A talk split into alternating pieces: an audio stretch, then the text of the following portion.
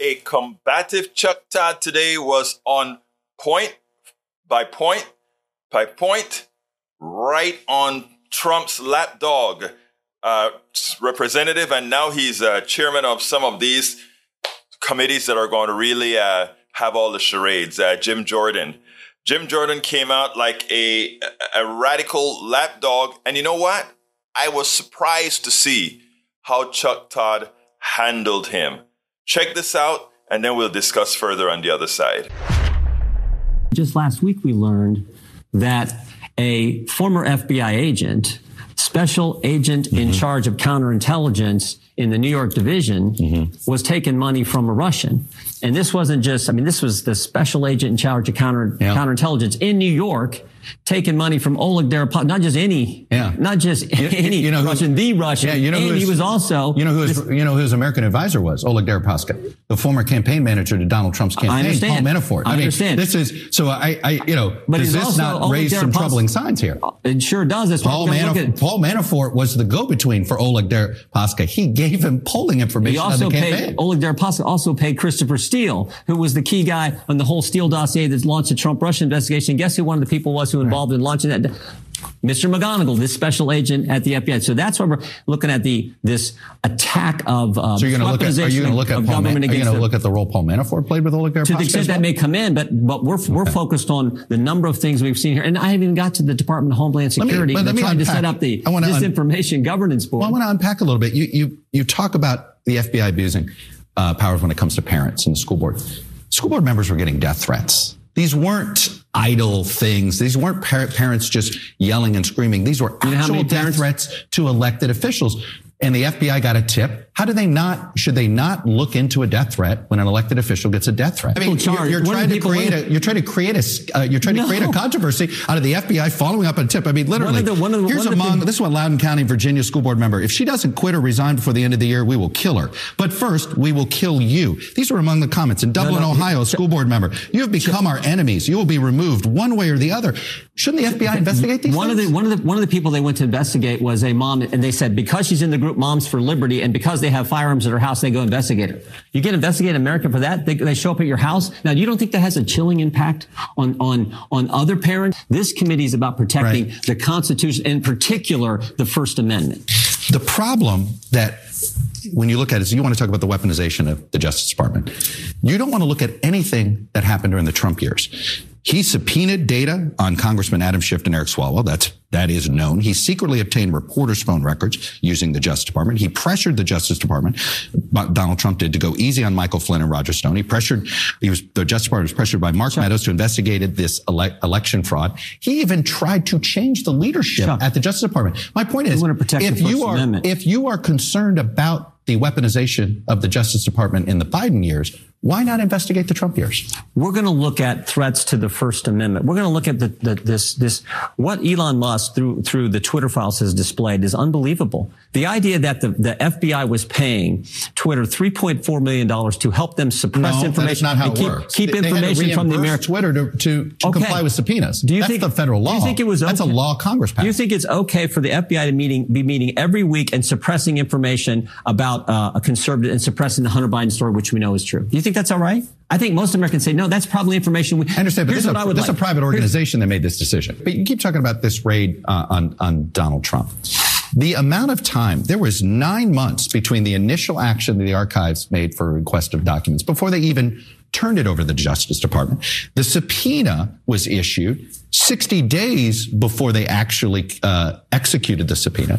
And more importantly, the only time the public found out about it is because Donald Trump told the public about it. This was not some sort of the you painted as a picture of the FBI did this, this, and this within hours of each other when it was actually a year and a half of Donald Trump not complying with any of the requests from National Archives. A year and a half. This is not some sort of uh, proof that somehow that they've weaponized and playing politics over here. They raided They raided Trump's home. They haven't raided Biden's home. Because they, Biden didn't defy a subpoena, Congressman. He defied a subpoena. By the way, he had 60 days to comply with Trump's, the subpoena before they actually executed. President Trump warrant. had documents locked in a room with Secret Service protecting them. Uh, President Biden had documents in his garage and in a think tank that was funded by the Chinese. I think there's a difference. President Trump was the only guy who was actually right. president. Are, I mean, you talk about that. You're worried about the Chinese and, and, and Hunter no, Biden. I'm just saying. Are you worried about the Chinese and Donald they Trump? They took pictures. They took pictures of. Are you at all worried about that? No, I, am not. But they took pictures of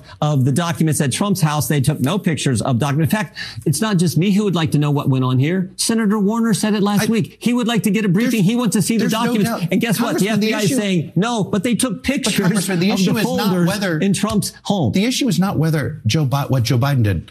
Uh, no, the issue is the issue, issue is equal treatment under the law. That's the issue. No, the equal issue is treatment you under do the not law. seem to ever see the same conspiratorial problems when it's a Republican. Those were all investigated for four years and they continue the way, to do it. Their Durham investigation investigated everything you're trying to investigate and came up with nothing. Do you not trust Bill Barr and, and Mr. Durham?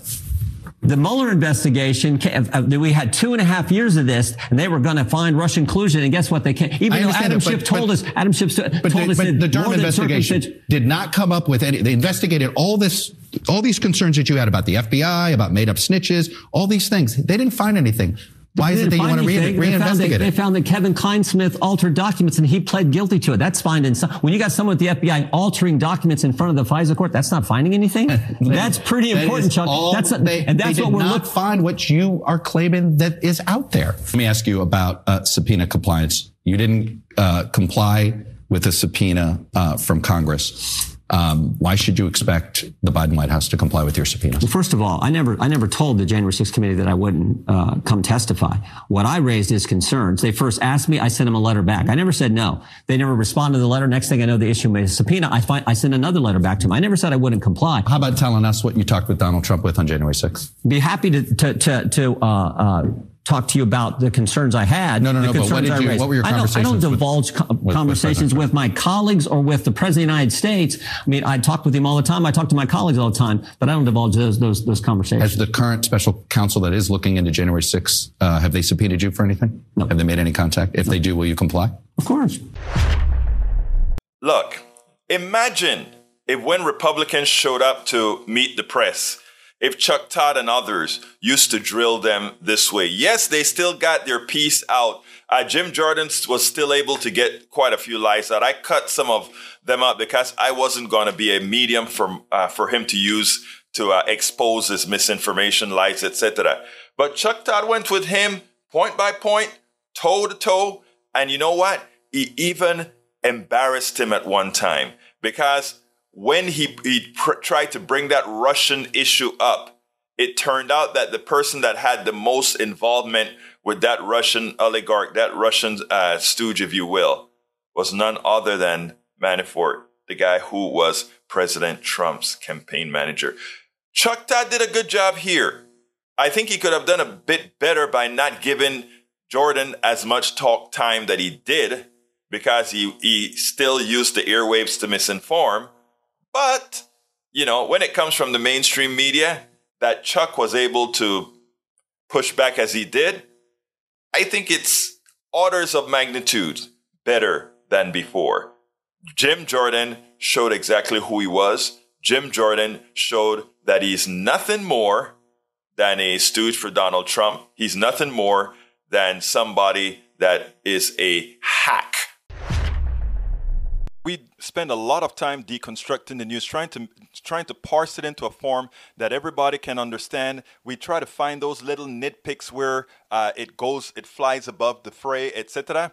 If you really like these videos that we do, I want to ask a big favor. Please go ahead. Number one, subscribe to our channel, and number two, please join if you can. Thank you so kindly for watching. Keep watching. Please remember to share. We must populate the entire internet with our progressive message, a message that we know is what most Americans say that they want. So help us, please join.